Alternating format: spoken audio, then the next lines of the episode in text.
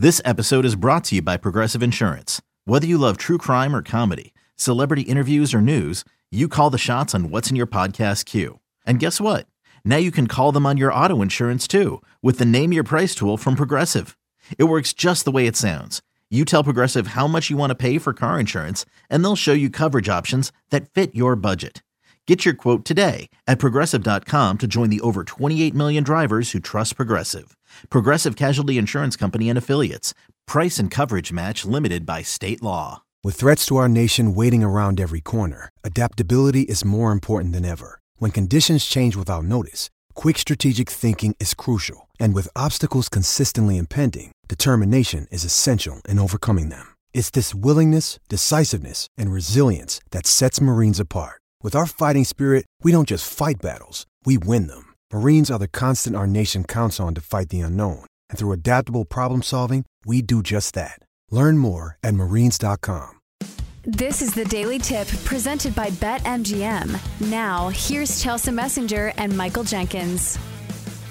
Well, maybe we have some surprises in store tonight because we have conference tournament basketball happening across the country. So to talk about that, we bring in Matt Joseph, Mid-Major Matt handicapper for Sports Memo. He is on Twitter at Mid-Major Matt. Matt, good morning t- to you. And I believe, if we have him online here, I'm not quite sure if we do. Matt, if you're there, are you looking at the West Coast Conference game tonight? Because if you're not looking at it and you're not there, then guess what? We're going to handicap it.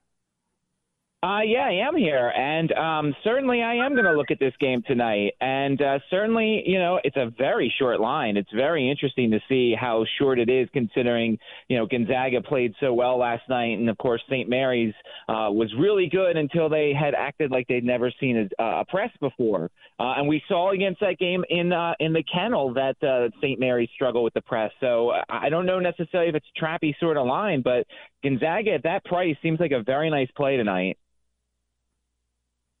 Yeah, uh, I like Gonzaga, as well as maybe taking a long, hard look at the over, even though the fact that uh, a team has struggled against a full court press kind of bothers me in that regard. But what are the other games that have stuck out to you on the slate today?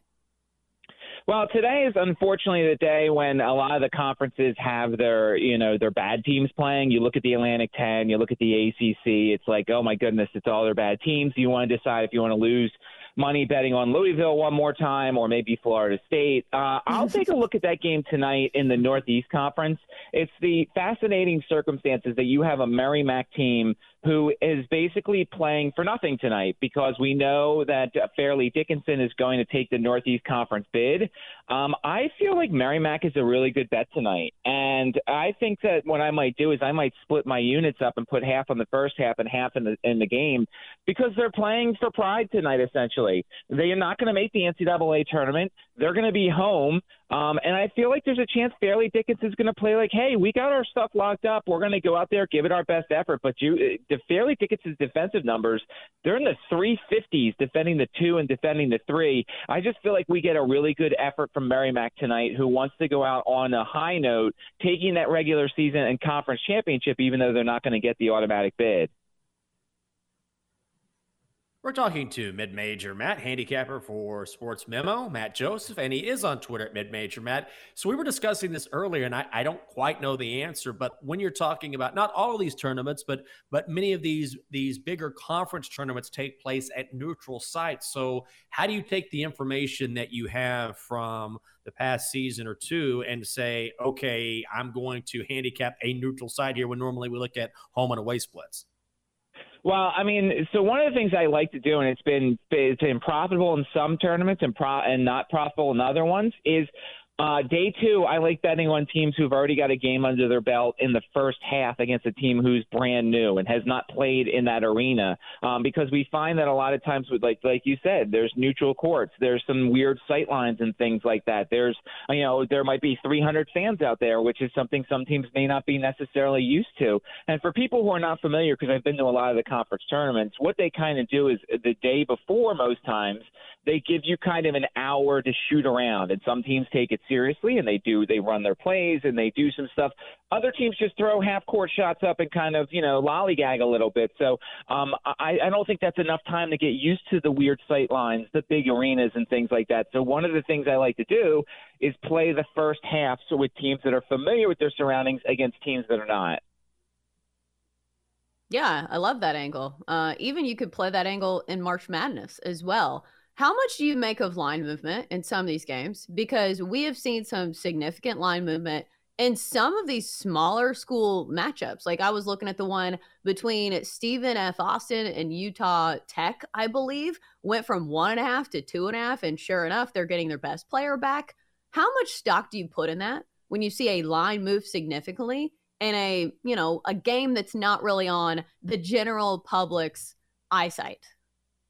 Yeah, like you said before I was coming on, I think the people who move these lines are the people who are doing it intentionally. They know what they want and they know what they're betting on. And, you know, you know, like it's, look, it's, in co- it's like in college football when you see the line movement like the F C S or in one of these conferences that people don't bet a lot in. It's somebody who's in the know who more often than not is moving it. The other kind of situation we see sometimes is people are moving lines to set up the buyback. Like they want to try and middle everything. Uh, you know, maybe somebody's got to pick them and they wanted two and a half the other direction. So I think sometimes it's the smart bettors moving the line so they can middle some things, or it's the smart bettors who have some inside information or who spend more time betting on those games than the bigger ones.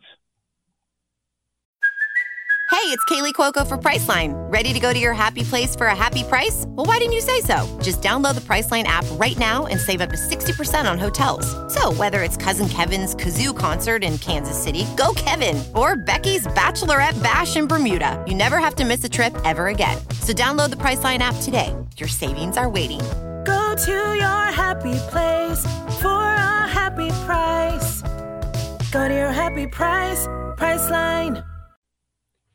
Matt, when you see something like that, how do you how do you factor that in if you're going to bet it? Like a good example is, I think for maybe what you're talking about is UMass and Richmond tonight. So if you look at the trends right now, it, it's really hard to find a trend on either side. UMass beat Richmond earlier in the season, and then all of a sudden you see just sharp action hammering Richmond, all the money coming in on the Spiders. But if you're looking at the numbers, it's really hard to to make a strong explanation for why that's happening outside of just the fact that the money is coming in on the Spiders. So do you do anything with that, or do you just stay away? Well, so it's, I mean, it's funny you mentioned that because I'm literally sitting here watching my odds board and I'm sitting here waiting for a three, hopefully, because I want to take UMass. Um, I'm in, I'm in Virginia. Okay. I'm in the Richmond area. Um, and look, the Spiders ha- are an interesting case. They're a team that has gone through some things. Their coach uh, had heart surgery. They won their first game with their interim coach, and it was a really emotional game. And then they've lost three, three games since then. And you look at what happened to Richmond in their last game against George Mason. They were, you know, it was a close game. They get the ball stolen with three seconds left. They give up a layup. They lose at home. Um, and so I feel like there's not a lot of momentum surrounding this program. Whereas if you look at UMass, the one thing that they do really well is they offensive rebound, which is something that the, the Spiders struggle with. They're not big enough. They're not, they don't have a lot of tough guys inside. And so I think UMass can, can get some offensive rebounds, can get some things. Uh, they didn't have a couple of guys who are playing tonight in that game you mentioned. So I, I, I hope it gets the three because I'd love to take UMass in this situation. All right. So not all of these conference tournaments have started yet. So you can still get in some futures bets when it comes to the bigger uh, conference. Are there any futures you like, whether it's the S E C, Big Ten? I know you've been following the Big East. Do you like any of those futures bets for the conference tournament?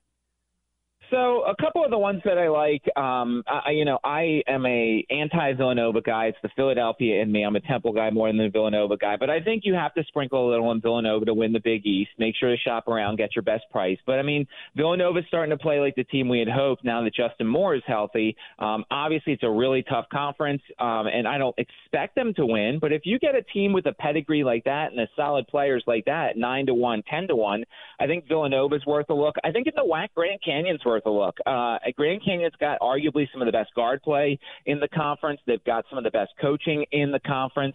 Um, their path is not terrible. Um, they're on the opposite side of the one seed, so they won't have to face the one seed until the championship game. I think that's something to take a look at. And then I think U A B's worth a look in Conference U S A. I think a lot of people are going to go instantly to Florida Atlantic. I just think Florida, uh, U A B's the better team. I think they've got the better player. Um, that's the uh, one of the ones that's going to be towards the top. They're like plus two fifty, plus two forty, depending upon where you look. Um, but those are three that I'm kind of looking at in some of the smaller conferences uh, slash the Big East. We're talking with Matt Joseph, Mid-Major Matt, handicapper for Sports Memo. Matt, when you look at conference futures or conference title futures, be it out in the Pac twelve, be it in the Big twelve, Big ten, are there any teams that you like just based on value? So I think there's some a little bit of value with Indiana. Um, in the in the Big Ten. Obviously, mm-hmm. they're the second team, but they're a second team in a lot of places by a, a nice margin. Uh, you know, I'm looking at one place, they're plus five fifty. Um, you know, another place, they might be plus five hundred. That's not terrible. I mean, I think we're going to truly find out who the best team in the Big Ten is during this conference because um, everybody seems to win at home. I feel like every Big Ten conference game this season was like the home team minus three and a half, and the home team held serve a lot. So I think we're going to get a true sense as to who the best team in the conference is. I would not take Purdue in that one. I don't think there's enough value in that situation. Maybe I'd consider Michigan State. We, you know, it is March. That is Tom Izzo time. His team is rounding into form. But I think there's some value in fading Purdue in the Big Ten for this coming tournament. All right, Matt. So who do you like to win it all, whether it's a value play or somebody who you think just has, you know, the recipe for success when it comes to March Madness? Goodness, I have so many different little bets out there on a bunch of teams. Um, I think there's some value with Creighton. I think Creighton has one of the better starting fives. The problem is their bench isn't very good, and if they're going to want to win all these games, they're going to have to get something from their bench. Um, I think there's definitely some value there. I think there's some value with Arizona. Arizona's got the best offense in America. The problem is that they don't play consistent defense. But if you're going to get into a game with Arizona, you might have to prepare to play in, in the eighties. Um, so I think Arizona's worth a look here. And I think, and I mentioned this last night, look, I don't know if they're going to win the championship, but I think Gonzaga's got some some value too because nobody's talking about Gonzaga. Every think about the past three or four years, um, everything's been on Gonzaga because they've had these glossy records and everything, and they've been, you know, a one seed. This year they're going to be like a three seed, and not many people are going to talk about them. I think if you take the pressure off a team like that, there's a chance Gonzaga's offense can get them through a little bit. So maybe even look at like a Final Four bet because they're not going to be a one seed. They're not going to get everybody's attention here. I think Gonzaga's offense could certainly carry them, and we've seen them play a little bit of defense the past couple of games.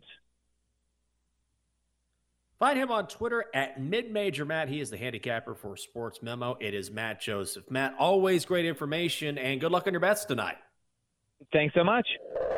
For more, listen to the Daily Tip presented by BetMGM. Weekday mornings from six to nine Eastern on the BetQL network, the Odyssey app, or wherever you get your podcasts.